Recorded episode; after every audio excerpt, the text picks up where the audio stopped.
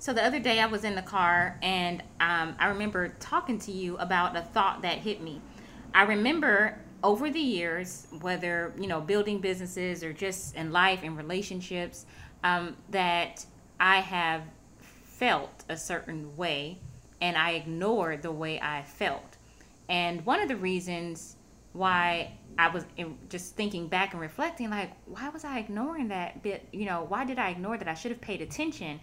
Um, well, I feel like since a young child that I have been groomed, as many of us have, to ignore our feelings. Yeah, we've been told that feelings are fickle and so they're not trustworthy. And so what we mm-hmm. did was we would suppress them all together. Yeah, so we went like to the other end of the spectrum. And so yeah. then I realized, you know what? So there are absolutely times that we should be ignoring our feelings. And then there are other times that we really need to be paying attention. So we have to have the discernment to know when and the wisdom to know how that works. I mean, in business and in marriage and relationships and building. So we decided we actually had a really good conversation yeah, about it. Yeah, that we thought would make a really good episode, like, especially for Marriedpreneurs, so yeah. that we would know it's important to appropriate our feelings. Mm-hmm. And so so here's some of the things that we're going to be talking about in this episode. Really, really good stuff. Um, we're going to be talking about the powerful use of feelings mm-hmm. in marriage and in business. Mm-hmm. Um, we're going to also be talking about the topsy turvy nature of feelings and what to expect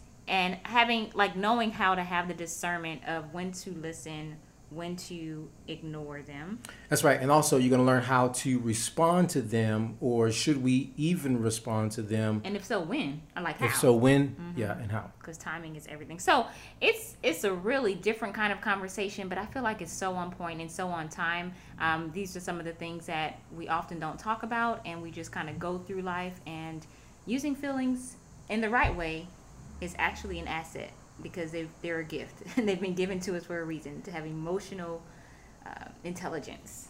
That's right. All right, so let's get into it in the Married Life podcast. Here we go. Let's go. So the big question is this How do married entrepreneurs like us who have decades of business building experience, how do we break through common communication, productivity, and profitability barriers, all while living powerfully in sync? That's the big question, and this podcast is the answer. You see, even if just one of you is called to entrepreneurship, the family is called to entrepreneurship. No, the goal is not the almighty dollar. We're aiming for the almighty impact. What's up? This is OL and Sway Buckley. Welcome to the Marriedpreneur Life Podcast. Marriage Marketplace Ministry. Let's go.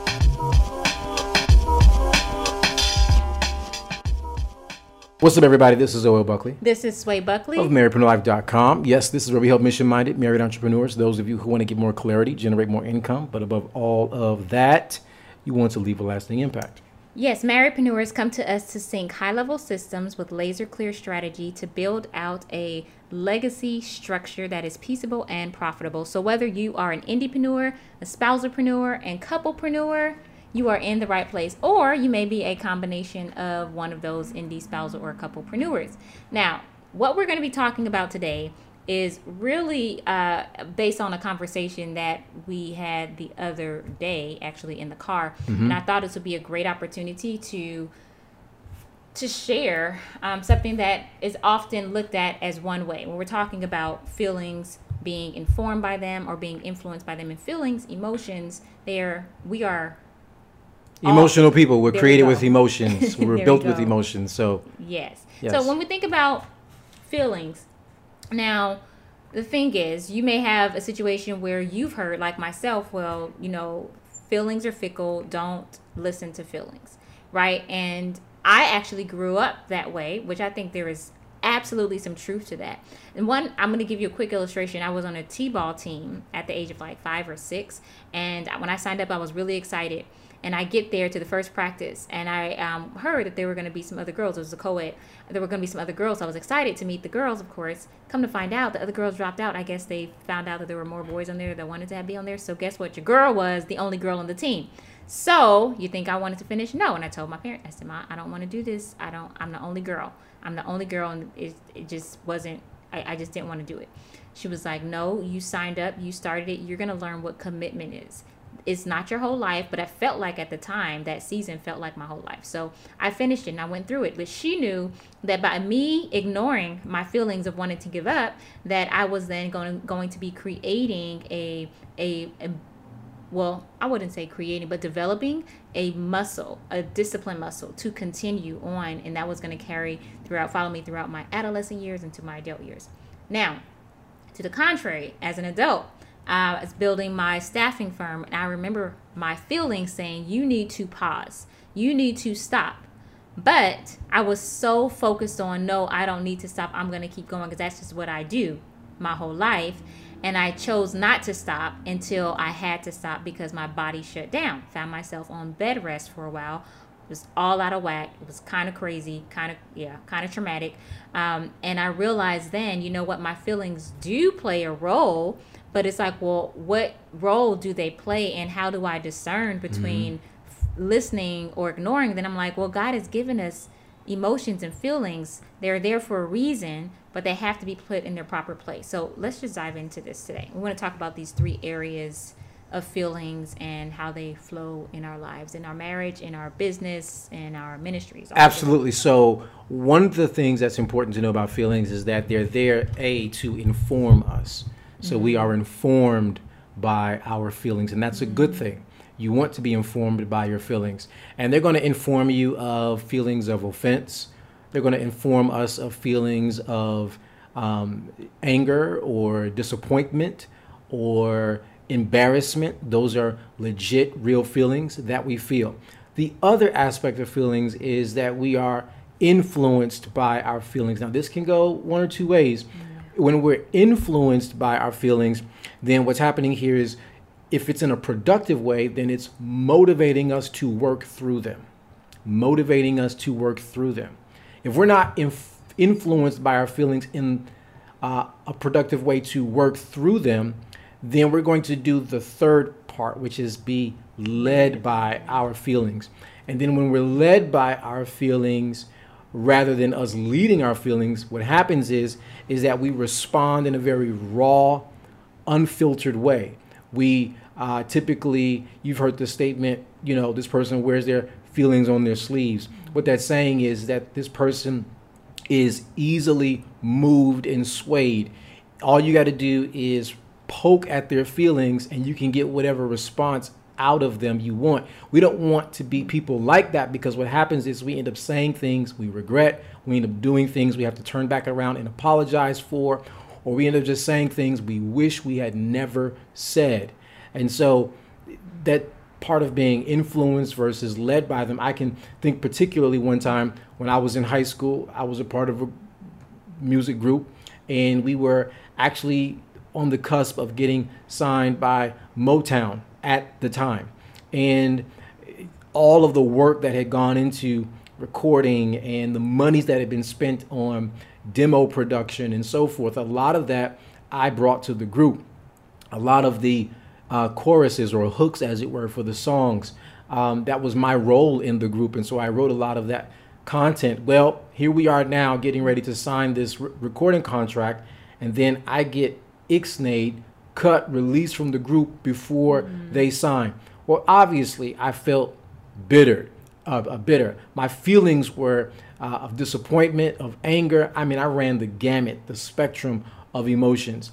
And so I had committed to myself at that point, all right, since I'm out here, I guess I'm going to now be a solo artist. I never saw myself as a solo artist. I always saw myself in the context or in the safety of a group. But what I realized is, you know what? I had one or two ways that I could respond. I could either be influenced by my feelings, or should I say, yeah, and work through that in a positive way, or I could be led by my feelings and make all kinds of bitter songs and do everything completely, yeah. you know, just to get back at people. But I chose not to do that. And that allowed me to actually be who I was really truly as an artist. I felt very mm-hmm. authentic. I felt healthy as an artist because I chose to appropriate and work through those feelings in a meaning, uh, um, in a productive way. Mm-hmm. And so when we when we do that, and let me say this: How did I do that? How do we mm. be influenced by them versus being led by them? Um, we pause. Yeah. We pause whenever we act out reflexive, and that's what I was very tempted to do. Um, I could have gone into the studio and just made ten angry records. You, you know what I'm saying? And that just would have been not good, right? And so I didn't want to go down that road. So I had to pause. Pausing and allowing yourself to really work through your feelings allows us to appropriate them, yeah. where then we lead them and they don't lead us.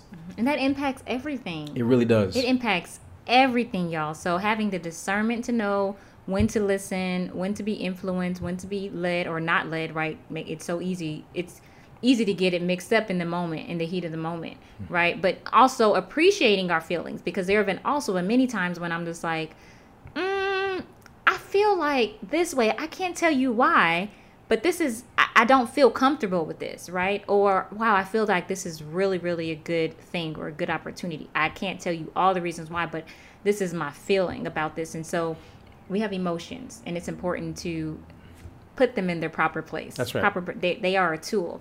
And so, with that being said, let's head on over to enjoying the journey together, and we'll dive deeper into all the feeling stuff and how to incorporate and implement them into our marriage marketplace and ministry. All right, so here we are, guys, at Enjoying the Journey Together. This is where we give you two practical, actionable steps so you guys can see some traction fast. Fast. Oh, you didn't let me say it. Say Sorry. again, please.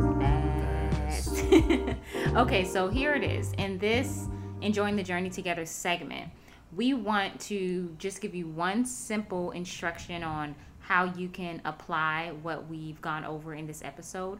And that's a very intentional conversation. It's a thoughtful conversation, um, but I believe it's really a powerful conversation. It's about awareness when we're talking about our emotions and our feelings. Um, and this combo will center around sharing with each other uh, a time or an instance where you ignored your feelings and what that was i think it's important to to to be clear like oh i should have listened to that. Like this is why i or this is maybe what i should have been really paying attention to. And then other times that we've actually listened um, to them and it and it would it went well as well too. So just going from both sides of the experience. Yeah, and this is going to be good for you guys because what's going to end up happening is as you're having this conversation, you're going to recognize the patterns that led up to the ignoring of the feeling or otherwise. Yes, yes. So y'all enjoy this. Okay, so um, let us know your feedback. Connect with us over on Instagram at Marriedpreneur Life. Of course, you know you can get all the goods at marriedpreneurlife.com, and um, we look forward to to hearing from you. So until next time, Keep living purposefully powerfully and profitably in, in sync. sync. All right, peace out.